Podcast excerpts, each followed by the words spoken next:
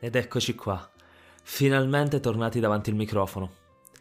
Non ce la facevo più, ero in ansia di dover riprendere e registrare dopo così tanto tempo, dopo una pausa così lunga. La stagione è finita, anche il forte dello stress lavorativo, e ho preso un po' di tempo, forse è troppo, me ne rendo conto, però un po' di tempo per ragionare, pensare, riformulare i miei pensieri, il mio modo di agire e il mio modo anche di fare podcasting. E quindi ho splittato, separato Penne e Dadi del Pellegrino, il mio vecchio show, in due separati. Da un lato abbiamo lo show dedicato alla scrittura, ovvero Scritture e Dintorni, dall'altro abbiamo quello dedicato al G D R, in cui si parlerà di giochi di ruolo, di esperienza personale, di filosofia del gioco di ruolo, si parlerà di tante cose che ruotano intorno a questo mondo. Proprio le prime puntate parleranno invece in modo diverso da quello che sarà anche il futuro del podcast, perché eh, sono nient'altro che la, il risultato di una chiacchiera Eh, tagliata e spezzettata per i nuovi tempi del podcast con il Master Kae. L'argomento è fondamentalmente l'approccio al masteraggio, improvvisazione versus preparazione, ma non ti dirò altro perché poi si verrà spiegato ovviamente durante la chiacchiera. E niente. Ah, sì, la troverai integrale a breve sul canale del Master Kae, ma beh, direi che la premessa è stata lunga, non vedo l'ora di farti riascoltare queste, queste nuove puntate e quindi che dire altro? Oh già, un'ultima cosa. Io sono il Pellegrino e questo è un crocevia per G D R. Signori, buongiorno e benvenuti, questa volta non nel canale del Master Kae ma sul posta del Pellegrino. Io sono il Master Kae e sono ospite questa settimana perché terremo un dibattito sulla preparazione contro l'improvvisazione nei giochi di ruolo. Io sono qui a rappresentare la preparazione e ho qua una lista di punti che mi sono preparato su cui bisogna discutere. Beh, io questa volta sono rappresentante dell'improvvisazione e, come è giusto che sia, non ho preparato assolutamente niente se non un bel titolo, e sono il Pellegrino, proprietario, host del podcast e ospite invece del canale del Master Kae, non solo questa volta. Ok, allora, prima di iniziare col dibattito bisogna fare una premessa. Noi oggi andremo a parlare se è più importante preparare o se è più importante improvvisare. Però bisogna dire una cosa per onestà intellettuale. Non è possibile giocare di ruolo, o almeno masterare un gioco di ruolo, senza fare entrambe le cose. Per quanto uno voglia improvvisare, sia bravo a improvvisare, perlomeno le regole del gioco bisognerà leggerle. Poi a seconda del gioco bisognerà preparare più o meno materiale, ma arrivare al tavolo totalmente allo sbaraglio non è affatto consigliato.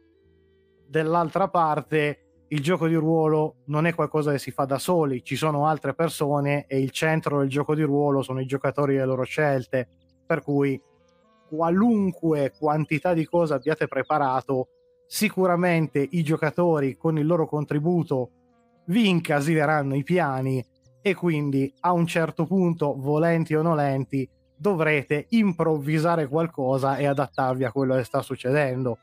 Oggi discuteremo quanto improvvisare e quanto preparare, non se improvvisare o se preparare.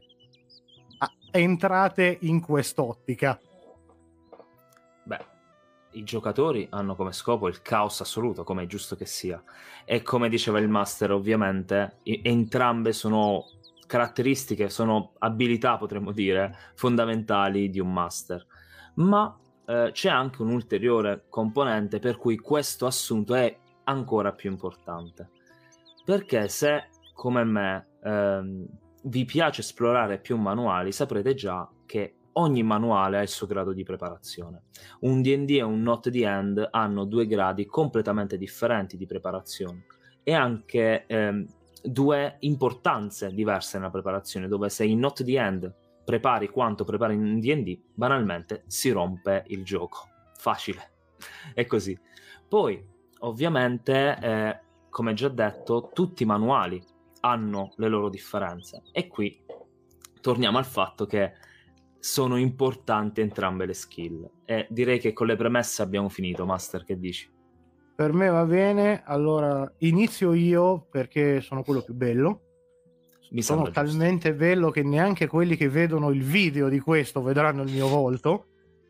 E eh, come primo punto a favore per la preparazione, qualcosa che so che piace a metà dei master e l'altra metà dei master la detestano condialmente, parlando soprattutto di giochi tradizionali ma non solo, una dei grandi standard, dei grandi classici del gioco di ruolo sono le mappe di combattimento. Tutti prima o poi abbiamo giocato a un gioco con mappe di combattimento, dalle mappe a griglie ultra complesse alla D and D a qualcosa di molto più sfumato come gli anelli concentrici di Numenera per indicare la distanza. Ma se voi avete un'idea prima di dove si recheranno i giocatori, avrete la possibilità di realizzare mappe o anche solo andarvi a cercare foto, andarvi a cercare filmati, magari anche preparare degli interi contenuti audio-video da far vedere ai giocatori nel momento, e questo taglia un sacco di tempo nelle descrizioni e rende immediatamente comprensibile quello che state dicendo, perché letteralmente fate vedere le figure. Se i giocatori sono distratti, se i giocatori magari non capiscono bene i termini tecnici che usate, mostrargli una mappa risolve tutto immediatamente. Ovviamente però più sapete quello che sta per succedere, più tempo e più dettagli avrete per poter inserire la mappa. Ed è qui che mi inserisco io a gamba tesa, altro che mappe. eh, ed è il primo grande pro dell'improvvisazione, o comunque eh, di una preponderanza dell'improvvisazione, ovvero il lavoro off game, perché il gioco di ruolo è un grande eh, passatempo quando siamo al tavolo, quindi di, eh, potremmo dire in game per l'appunto, ma eh, prevede anche della, del lavoro pregresso, anche nei giochi estremamente più eh, scialla dal punto di vista di, eh, impro- di preparazione.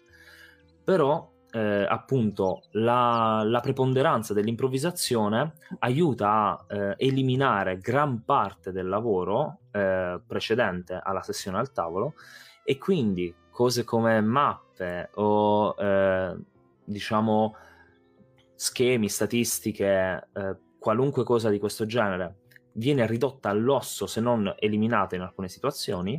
Eh, e ciò vuol dire che sarà del lavoro che faremo in meno eh, prima della sessione, e nell'epoca di oggi così frenetica, così complessa, con le vite ultra riempite allo stremo che ci ritroviamo a vivere, è un elemento secondo me importantissimo proprio per eh, questo motivo qua, eh, perché non possiamo ragionare a livello master, in particolare in quei giochi che vedono questa presenza non possiamo ragionare solo in game, solo del lavoro fatto al tavolo con il gruppo, ma anche eh, dobbiamo necessariamente eh, ragionare anche su tutto ciò che viene prima di questo lavoro e che verrà dopo della sessione al tavolo.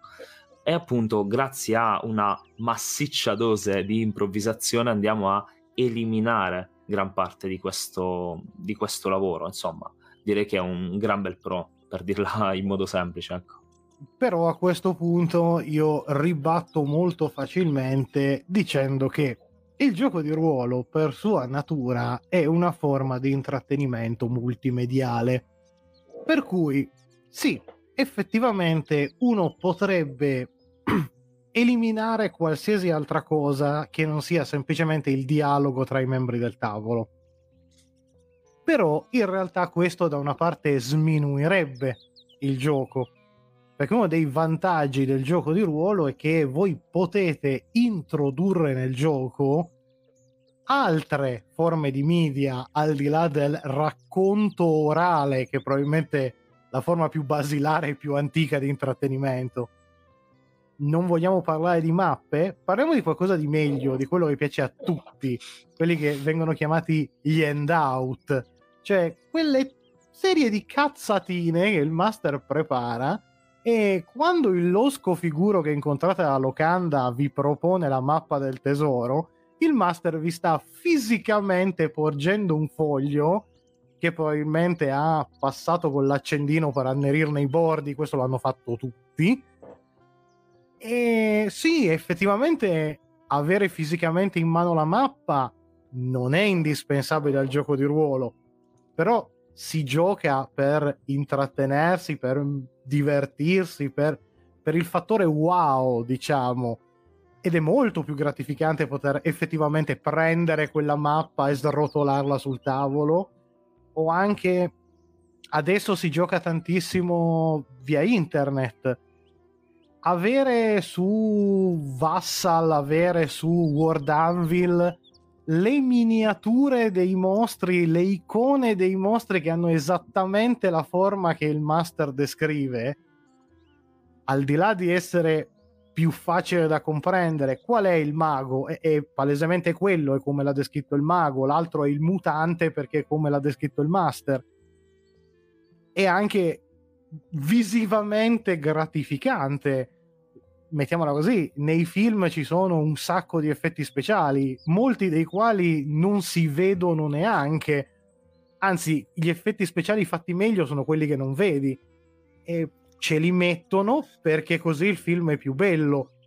A teatro ci sono semplicemente dei blocchi di legno dipinti sullo sfondo, e oggettivamente di minore intrattenimento, anche se la storia è esattamente la stessa e gli attori dicono esattamente le stesse battute.